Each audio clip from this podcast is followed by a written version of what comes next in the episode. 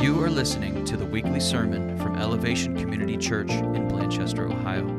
We hope you enjoy this message from Pastor Daniel Yelverton. For more information about this podcast and other resources, please visit myelevationcc.org. This morning, uh, we're starting a brand new series called Can't Wait. And you might be asking, okay, what is Can't Wait all about? Uh, we're going to be going through the book of Revelation, right? And so this is exciting. This is something we can't wait to share with you. But we know that the book of Revelation comes with a lot of mixed responses, right? And so it was great. Actually, could you keep that image up? Yeah. Uh, some of you may have similar responses when, you, when we talk about the book of Revelation, right? You know, there might be an anxiety or a worry about it. There might be a surprise or anticipation. There, there could be a joy. There could be I love this guy to the far right, just a downright terror and fear when it comes to the book of Revelation. And I'll be honest with you, it's a, it's a book that it, it took me a, a while to really connect with. You know, I just, I wasn't quite understanding it. I couldn't really wrap my mind around all the stuff that was really going on. And, uh, but for me, the book of Revelation is it's, it's an amazing book because it is the one book, and I'll go into detail about this a little bit later, but it's the one book that delivers an amazing promise. It says that we'll be blessed if we read it and understand it. There's no other book in the Bible that tells us that we will be blessed if we read it and understand it. And so we're going to be going through the book of Revelation over the next four weeks. And for some of you, you guys are thinking, oh man, I can't wait until we're done with the series, right? Some of you guys are thinking, I can't wait until he's done talking so we can go out and get lunch, right? I understand that. That's okay. Just, just bear with me for a little bit. And what I would hope to do this morning is I want to kind of lay out a foundation or a groundwork for the book of Revelation so we can understand what Jesus is revealing to the Apostle John, what John is recording, and so we can understand it a little bit better. And then I want us to walk a little bit through uh, the seven letters, or the yeah, seven letters to the seven churches in Asia Minor, because I think that's going to be really relevant for us today. And then Pastor Phil will carry on, and Dennis uh, will also be teaching during the series. And so I just hope to kind of lay a groundwork. So if you have your Bible, open it to Revelation. If you don't know, it's the last book of the Bible, and it's right at the end. So just get to the end, go past the concordance, or just light up your phone and you can search for Revelation. That's fine. Uh, but so we're going to start in chapter 1, and we're going to kind of hover around chapter 1 and chapter 2. And so what I wanted to say is okay, what is the book of Revelation? Well, Revelation, first and foremost, is a prophecy. It, it literally tells us that. It tells us that in Revelations 1 3. It said, God blesses the one who hears the words of this prophecy to the church. And he blesses all who listen to its message and obey what it says, for the time is near. So, this is a prophecy. And a prophecy is something that you would probably be familiar a lot more as you're studying the Old Testament, but there is New Testament prophecy, obviously, Revelation included. And a prophecy is, is first and foremost, it's about the future. It's, it's a word from the Lord to, to encourage or to exhort uh, us about the future. And, and for some of us, we think, okay, well, that's great and all. It's really confusing, but I don't quite understand it. And I think that the ama- one of the amazing attributes of God is that He sees the future, that He knows the future. It's something that we don't, I don't know, think about very consciously. We think about God's power, we think about God's healing, we think about God's ability to save, but we don't always think about the fact that God knows the future. But, you, but think about the power that we have in the, that the Creator knows our story, knows the future, knows the story of humanity, knows the beginning from the end. What hope does that give us in our present circumstances? You know, I think uh, I've got a daughter. She's a little over one and a half and we'll go for walks and we'll walk she loves to walk to the park. A lot of times she'll just dart that way. I got to run up and catch up with her. Uh, but we'll walk to the park and i'll hold on to her hand and and she'll just kind of carry on like she doesn't have a care in the world. Like she is just totally content totally happy. Well she knows, maybe conscious, maybe she doesn't know, but she's received from me, from walking with me, that it's safe, that she's protected, that I see if any cars are coming. I see if there's anything in the road. I see if there's an uneven part of the sidewalk. And so she can walk without a care in the world because her dad sees what's ahead. Guys, our Heavenly Father sees what's ahead. He sees what's ahead of your present situation. Whatever you're going through right now, He sees it. He's seen it. He knows it. And so the book of Revelation is such a blessing to us. It's such a blessing to us because God has already seen the end and He's sharing and He's revealing this to us. And so that's exactly what we get. The second thing that the book of Revelation is it's a book of blessing. And I talked about it earlier. Uh, Jesus said, Blessed is those who, or uh, the Apostle John through the Holy Spirit said, Blessed are those who read these words and oh, listen to the message and obey what it says. And I think about that. I think about that in my own life, right? What a blessing it is to know that God has full understanding of everything that's going to happen, that He's totally in control. I don't know what season you're currently going through right now, but that is the power that God has. And that we can live in this present season with the assurance knowing that He has seen the beginning from the end, knowing that He is going to bless us, that He is going to take away all of our sorrows, that death is not going to have any power anymore, that sickness is not going to have any power over our body anymore. What a blessing it is to know that and to have confidence and to trust in that. So we can live now in eager expectation of what's to come because we know it's there. And so there's a blessing here and now, knowing what's going to come down the road. So it's a book of prophecy, it's a book of blessing. It's also a book of symbols. And this is where it gets a little strange, right? Because we see a lot of symbols in the book of Revelation. We see the bowls, and we see the trumpets, and we see the seals, and we see the beasts, and we see the dragon, and it's, it's strange. It's totally bizarre. We're not, we can't quite follow maybe what's exactly going on. But what we know, and since the book is written in symbols, we get a couple things from this. First, symbols transcend time, right? So if I told you what I did today, right, and I'd said it in plain English, I woke up, had breakfast, came here, and had coffee, whatever it is, you would know whatever it is, and that was it. That would, that's exactly what you would understand about my day. But if you speak in a symbol, then you're able to, to take whatever is going on in the present situation or whatever's coming in the future, and you can draw application from it. That's why when we read the book of Revelation, we can draw from the book, uh, the letters to the churches. We can draw from the battle that's taking place between good and evil in Revelation chapter 12. We can draw from the ultimate victory that Christ is going to have. And if we do that because they're symbols, the other thing that symbols do is they, they bring emotion to it, right? If, if I just told you that, yeah, sometime down the road there's a dictator that's going to rise up and he's going to be really a terrible person, right?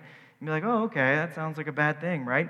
But then if I say you like a beast rises up from the sea, you're like, wow, that sounds really evil. I don't, I don't know if I, I don't know if I want to, I don't want to associate with that. Something's coming. And so symbols will arise in emotion but also the, symbol, the symbolism of the book of Revelation connects us to the, uh, to the prophetic books of the Old Testament.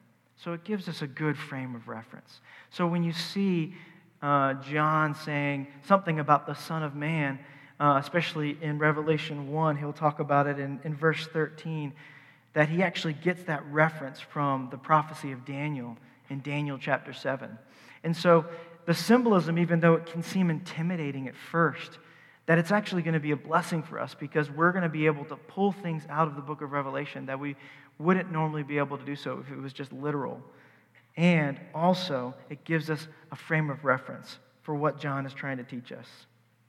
And I think the most important thing that we can see about the book of Revelation is that it's, it's all about Jesus. So it says this in Revelation 1 1 that this is a revelation of or from Jesus Christ. That this shows us who Jesus is. And I think this is good. This is good for us to get a kind of wrestle with this. Because I don't know about you, but sometimes I struggle with the image of Jesus, right?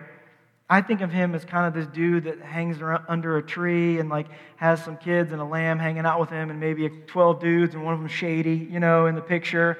And like, and so you see him as kind of this kind of really meek and mild and, and kind of hanging out guy. But, but here is what we see about Jesus. And this is probably one of the clearest depictions and descriptions that we actually have of Jesus. And this is in Revelations 1, starting in verse 12. So this is John. He heard a trumpet blast, and, it's in, it, there's a command to write in a book everything you see about these seven churches. And it says in verse 12, it says, And I turned to see who was speaking to me, and I saw seven golden lampstands. And we'll find out what that is later. And standing in the middle of the lampstands was someone like the Son of Man. He was wearing a long robe with a golden sash around his chest. His head and his hair were white like wool, white as snow. His eyes were like flames of fire. His feet like polished bronze, refined in a furnace. And his voice thundered like mighty ocean waves. He held seven stars in his right hand, and a sharp two edged sword came out of his mouth, like, whoa and his face was like the sun in all of its brilliance. John's immediate response was that he fell to his feet as if he was dead.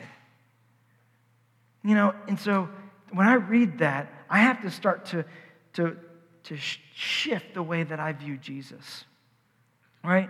Because, because this is the Jesus that we serve. This is the Jesus that is to come. This is the Jesus now that is revealing himself to John.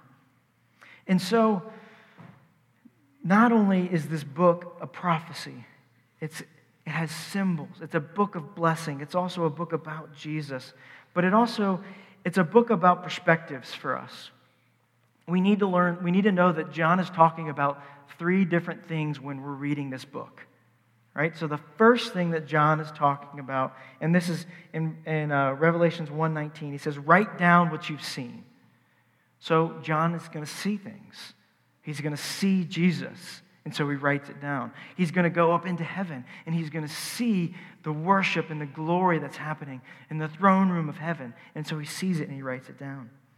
And then he says, You also need to both the things that are now happening and the things that will happen. And so there's things that we're going to see in the book of Revelation that are happening now. Happening now to John's readers, happening now to us. And then there's things that will come. And so, what I want to do this morning is I want to kind of rest in the now.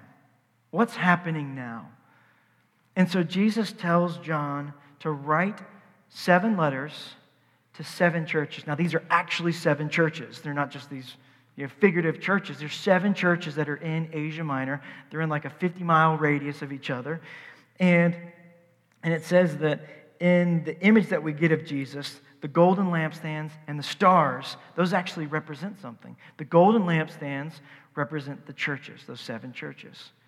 And then the stars represent the angels of the churches. Now, that sounds really kind of confusing, but the word angel can be messenger. So it can be messenger of God or earthly messenger of God. So that can be a literal angel that's watching over the church, or it can be to the pastor of the church. And so, and so that we don't have, that's the way messenger is kind of interpreted here, right? So Jesus is holding the message that's being, that's being, that's in his hand. He has total control of it. And he's also walking amongst the lampstands. And so what I want to do is I want us to look at these seven churches. And we're going to do kind of like a summary, like an overview of some of the things that we see in the churches. Because Jesus has specific things that he's telling to each church. But at the very end of every single message, you'll see this in 2, uh, in Revelations 2, verse 7. He says, Anyone with ears to hear must listen to the Spirit and understand what he is saying to the churches. And so this is our responsibility. You know, because Jesus is not only speaking to this church, he's speaking to future churches. He's speaking to our church. And it's on us now to tune our ears to what Jesus is saying. Are we willing to do that? Are we willing to listen?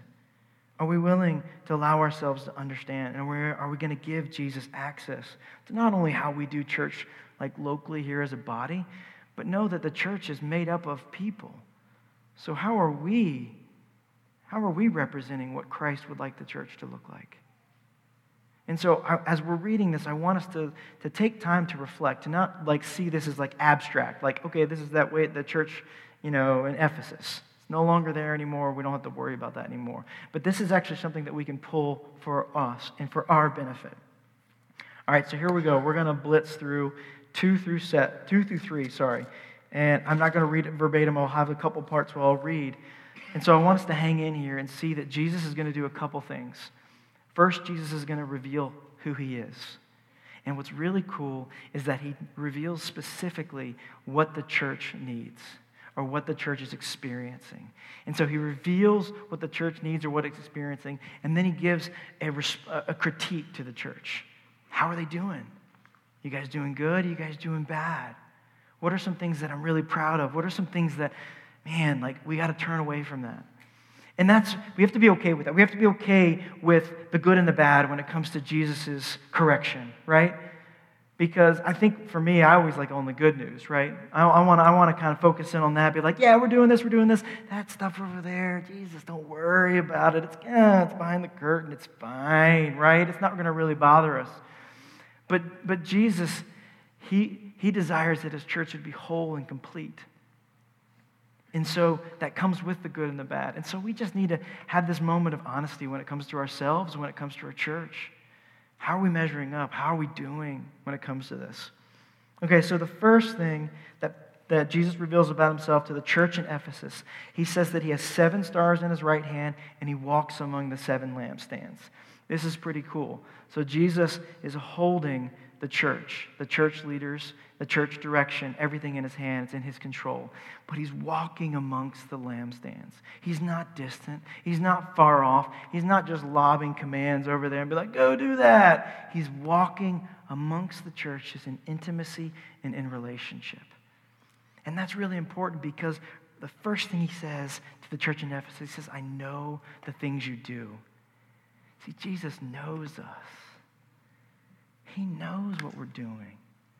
He knows the effort that we're making. He knows the things that we're going through. He knows how we're patiently enduring. He knows how we're struggling. He knows the, the challenges that we're facing. And so it's because of that. He's intimate, he's walking amongst the lampstands. So he is, he's proud of what this church is doing, but he has this critique. He says, You have forgotten your first love. You see, we can do church and not love people, right? We can have a bunch of programs, we can do things and kind of help people, but not really love people. And so this church has forgotten what it meant to love God and to love people. And so they're doing all these things. They're filling themselves with activities. They're very passionate about the word. They're passionate about serving, but they're not really loving people. They've pulled away from what it means to love people. And Paul even tells us that the spiritual gifts without love is nothing, it's useless. And so Jesus says to turn, repent from that. Or he says, I'm going to remove the lampstand from your place in the churches. Now that's kind of harsh, right? But, but what Jesus is saying here is, is maybe not necessarily that the church is going to crumble, but when, when we lose proximity to Jesus, the church begins to become all about effort and all about, uh, and we lose the intimacy, we lose the relationship. And, but he says that if anyone who is victorious, this is the end of verse 7, he will give him the fruit from the tree of life, and there will be paradise in God. What's really cool, you'll see this. Jesus reveals who he is, he gives us a critique, and then he gives us hope and a promise. So as we are victorious and loving people, we will experience the fruit of life in paradise forever with God. The next church is the church in Smyrna. Smyrna was a very rich city, But the Christians in there were experiencing serious persecution. They were losing their jobs, they were being thrown in jail, they were in great poverty. And Jesus says to this church, I am the first and the last who was dead but now is alive. And the very next thing he says is, I know your suffering and your poverty. Jesus not only knows our works, he knows our, our pain. He's very acquainted with our suffering. He knows what we're going through. It says that he was dead and now he's alive, meaning that he has firsthand experienced the death, the rejection, the betrayal, the poverty that we face in, as humanity. But he gives us hope in this. He says, You are going to experience suffering, but it's only going to be for 10 days. Now, that, I don't know what that means for the individuals of that church, but what Jesus is saying here is that suffering has a timeline. Suffering has an end date. Suffering will eventually be done. I know your suffering. I'm acquainted with your pain, and it will end. It won't last forever. Anyone who has ears, let them hear and listen and understand what he's saying to the church. Oh, Jesus, he says also that we'll receive a crown of life as we endure. The next church is the church of, of Pergamum. Pergamum. Now, uh, Pergamum is interesting because Pergamum is, is, is under the control of an evil government. It says it's Satan's city, right? And so Jesus, which is so cool, he recognizes, he recognizes the environment that we are in right now. And he says, I know that you are living in Satan's city. I know that your evil is all around you, and you're still enduring. You still refuse to deny me, even after one of your friends, it says, Antipas, was martyred. I see this, I know this. But I have this one complaint. You're tolerating, uh, you're tolerating other doctrine and this is and you're tolerating what was called it was Balaam. Balaam is a guy from the Old Testament who basically uh, was able to kind of uh, be a hindrance to the people of Israel because they were sending in women from Moabites to sleep with the Israelites. And it, anyways, that's the story. Well, we'll just leave it at that. And so, anyways, what was happening was it was it was causing this huge divide between God and His people. And so there is something going on where they're following what's called the Nic, oh, hold on, I'm going to get this Nicolaitans. Nicolaitans. Now they were the, they were they were Nic, Nicholas was actually they say one of the seven deacons that was established as, as the church first started. So this guy was like really head up like a big part of the church. And then he starts this whole kind of offshoot of the church where it's basically like have as much sex as you want to, do whatever you want to, have fun, you know, use your freedom for as much pleasure as you want. And so what it was doing is it was pulling people away. People were then divided between, okay, am I supposed to be am I supposed to be following God in this way or am I allowed to just go do whatever I want? Because that sounds like a lot more fun and that sounds like a lot more satisfying. And and Jesus says that, that you have to get rid of that. You have to repent and turn away from that. And I love the promise that he gives us. He'll give us manna from heaven. Manna was there to satisfy the needs of the people. Jesus will satisfy every single one of your need. You know, we can try to find satisfaction in other things. We can try to find satisfaction in sex, relationships, money, whatever it may be. But Jesus is saying, I want to give you this promise. Follow me, and I will give you exactly what you need. And then there's the next church, the church in Thyatira. This is another one where Jesus says, I know all the things that you're doing, but you've allowed people to come into your church and just corrupt your church. You have decided that it's okay to compromise very similar to the church in Pergamum.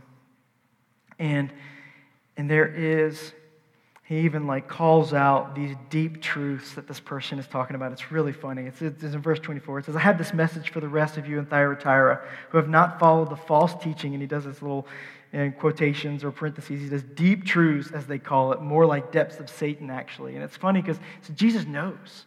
He knows what they're even calling it. He knows what they're what they're trying to do, to where, where they're pulling people away to follow these deeper truths. And I get it, because there's, there's a compromise of truth that we can experience in our culture, right? We can kind of go back and forth between what is truth and what actually isn't. But Jesus says that if you remain faithful to me, this is the promise. I'll give you authorities over the nation. This is verse 26. I will give you the same authority that I give my Father, and I will give you the morning star, which we find out later is Jesus himself. And so we have three more cities left. And I know that this is a lot. This is a lot of kind of what's going on here. Different cities, different churches, different things are happening, right? But I want us to know that Jesus knows us. He knows what we're experiencing right now. He has something great and good in store for us.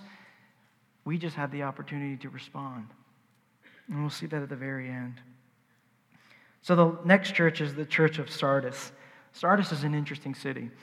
It is like it was up on a hill and it was had this like it was basically like impenetrable. No one could really get to the city.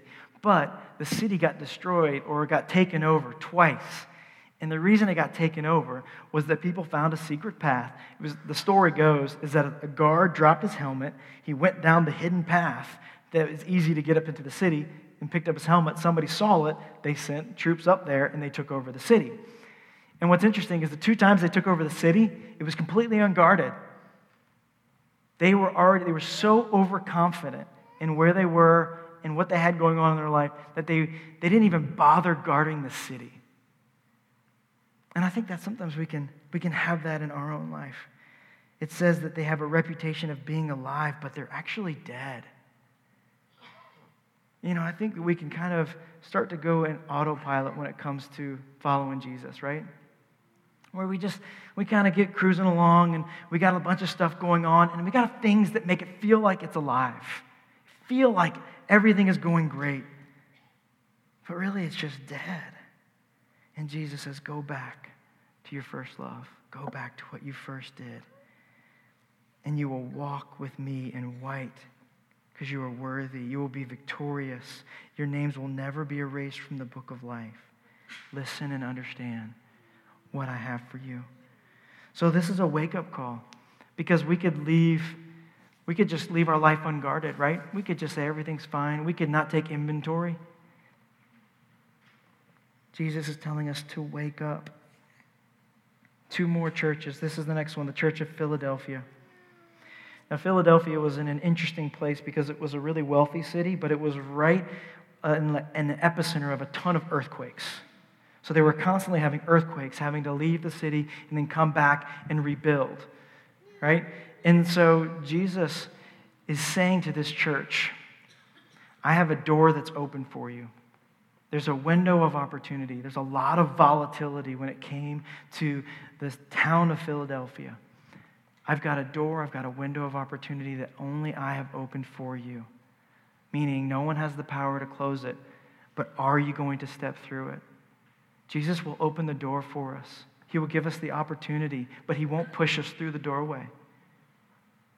We have to step through.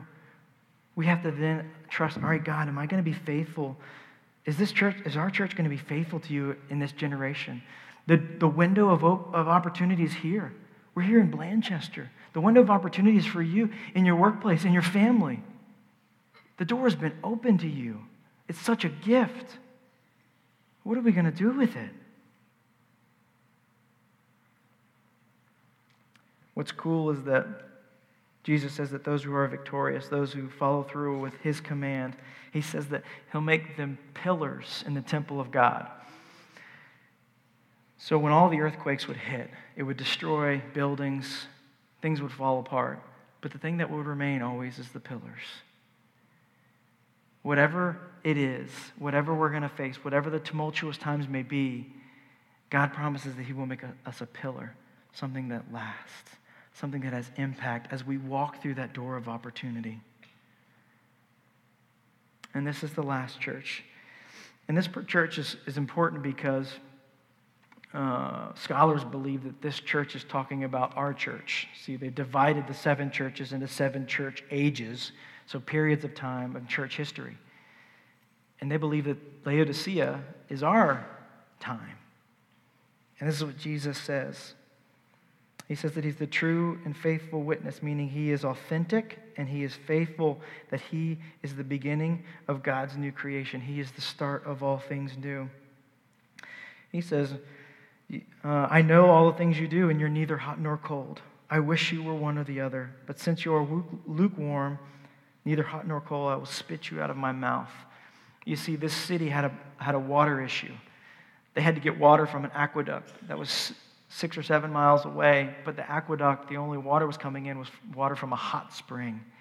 So by the time it got to them, it was just this lukewarm water. But it was what they had. And so, just like the expectation, I, so here's a funny story. I hate tea. I'm from the South and I hate tea. Like, it's just bad. Like, I can't stand it. I can't stand the smell of tea. It bothers me. And uh, I had a traumatic experience when I was young about that. I, I won't go into that story, but um, yeah, I'll spare my mom that story. She would not like it if I shared that. Anyways, uh, so don't like tea. And but there's been times where I've grabbed a cup thinking that it's water, right? And then just take a oh, big gulp, and then it's, it's tea. Bah! You spit it out of your mouth. And Jesus is, is using that same terminology here. It's like he's expecting something good and he's getting something bad. He said, it, it says in this thing, that the commentary uh, of this church is they believe that they're rich, that they have everything they need. This was one that, that tr- the city was actually destroyed, by, I believe, by an earthquake. And they didn't receive any aid because they knew they could do it themselves pick me up by my bootstraps. I'm going to do this all by myself. This is my accomplishment. He says, You're rich, you have everything you want, I don't need a thing, but you don't realize how poor and blind and naked you are. And there's a spiritual po- there's a spiritual poverty that this church has. That we've they've taken the confidence of the things that they have and they've used that as kind of like a buffer that says they're good. Hey, they don't really need God. I get that, right? Sometimes it's just easier just to wait to ask God when you're getting ready to fall off a cliff, right? But every other time you're just driving along, going fine, everything's good. Jesus says in this, says, take the things that you're investing in and buy gold from me. There's an opportunity here to take what you feel like is your wealth and make it eternal. Make it something good. Take your clothes, the nakedness, and buy clothes from me. I've got white linen for you. It was also a place that was known for its healing eye ointment. And he says, Take my ointment so you can see clearly. And I think that's a big deal for us right now. It's because it's easy to lose sight of God. We have so many competing voices. It's easy to lose sight of our need for God. Guys, we, we're, we're wealthy.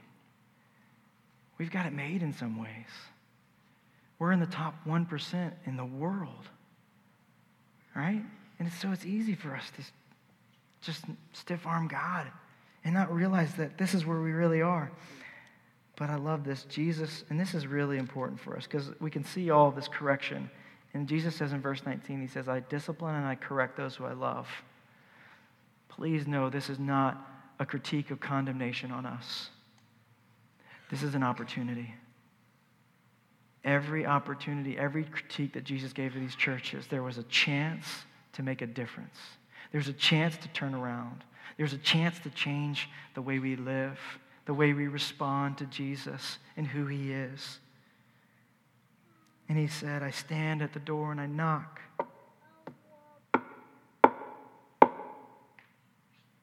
If you open the door, I'll come in and I'll have a meal with you. Isn't that cool? I mean, the same guy that's got blazing fire, you know, in his eyes, he wants to come in and have a meal with you. He wants to spend time with you. He wants to walk among you. And what's cool is that the, if we are victorious in this season, it says that we'll get a throne. So, So if Jesus was writing a letter to our church, if he was writing a letter to us individually, what would he say? And if the band wants to come up, I'll close soon. You know? I mean, I know we got we've got some great things going on here, and I'm not trying to like just rain on that parade at all. We've got some God's doing some really awesome things in this church. I'm so proud to be a part of it. I'm so proud to be connected to you all as a church body. But I think we can we have, we we need to celebrate the wins, yes, but we also need to look at the other stuff. We need to look at the areas and evaluate. All right, God, are, are we really following through? Have we lost our first love? Are we kind of half in, half out? You know? Are, are we more of a blended when it comes to our faith? You know, I'll, I'll sprinkle a little Jesus here. I'll take a little bit of my own desires and things that I think is best for my life. I'll sprinkle it here. Kind of put it all together, make a lukewarm cocktail. Because this age is going to come to an end. it says in, the, in uh, chapter 4, it says, And now come up here. Jesus is saying this to John. I will show you what's going to come after this. You know what's really interesting? The church is not mentioned at all in the book of Revelation after this point until the very end. And so there's just going to be a, this is an opportunity. We have a window of time to make an impact to, to be the bride of Christ that he desires for us to be, that he's proud of, that he sees and he congratulates. And like I said, this is not condemnation. He knows us, he knows our situations, he knows our suffering. He is walking with us right now. But if we don't take opportunity and take inventory of our life, he might, he might pull away. He says that with every single one of these churches. And so I want us to be the church in this generation that impacts this community, that changes lives, that changes families. But that can't just be me. That can't just be Pastor Phil. That's an us thing. This is a letter to us. And so I want us to, as we worship, take time let this moment simmer for just a little bit. Know that, man, like, we bear one another's burdens here. We're not perfect. We're not going to get it right. But, man, let's turn. Let's turn and head towards the right direction in areas that we know we're not heading in the right direction. This is an opportunity, this is a window. We should take advantage of this.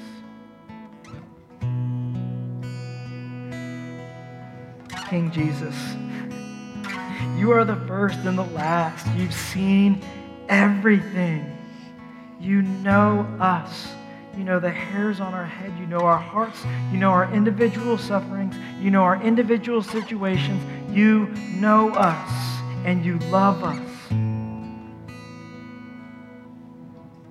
God, you're knocking on our door. Help us open it. Come in. There's so much in your hands. There's peace, there's life, there's victory, there's glory, there's redemption. You take away all tears. Death will no longer have a sting. And you are going to heal every infirmity. That's who's knocking on our door right now. Will we open it? Will I open it? Thank you, Jesus, that you're patient, that you give us time. But God, may we not see time as you not caring or that judgment or that your walking away may not be imminent. Let us take advantage of this time because there's so much at stake if we don't. We love you, Jesus. Thank you for all that you're doing. And it's in your name we pray. Amen.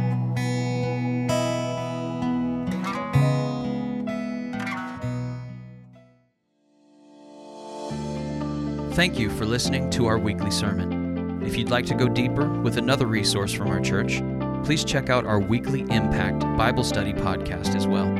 Both of our weekly podcasts are available on iTunes, Stitcher, and SoundCloud.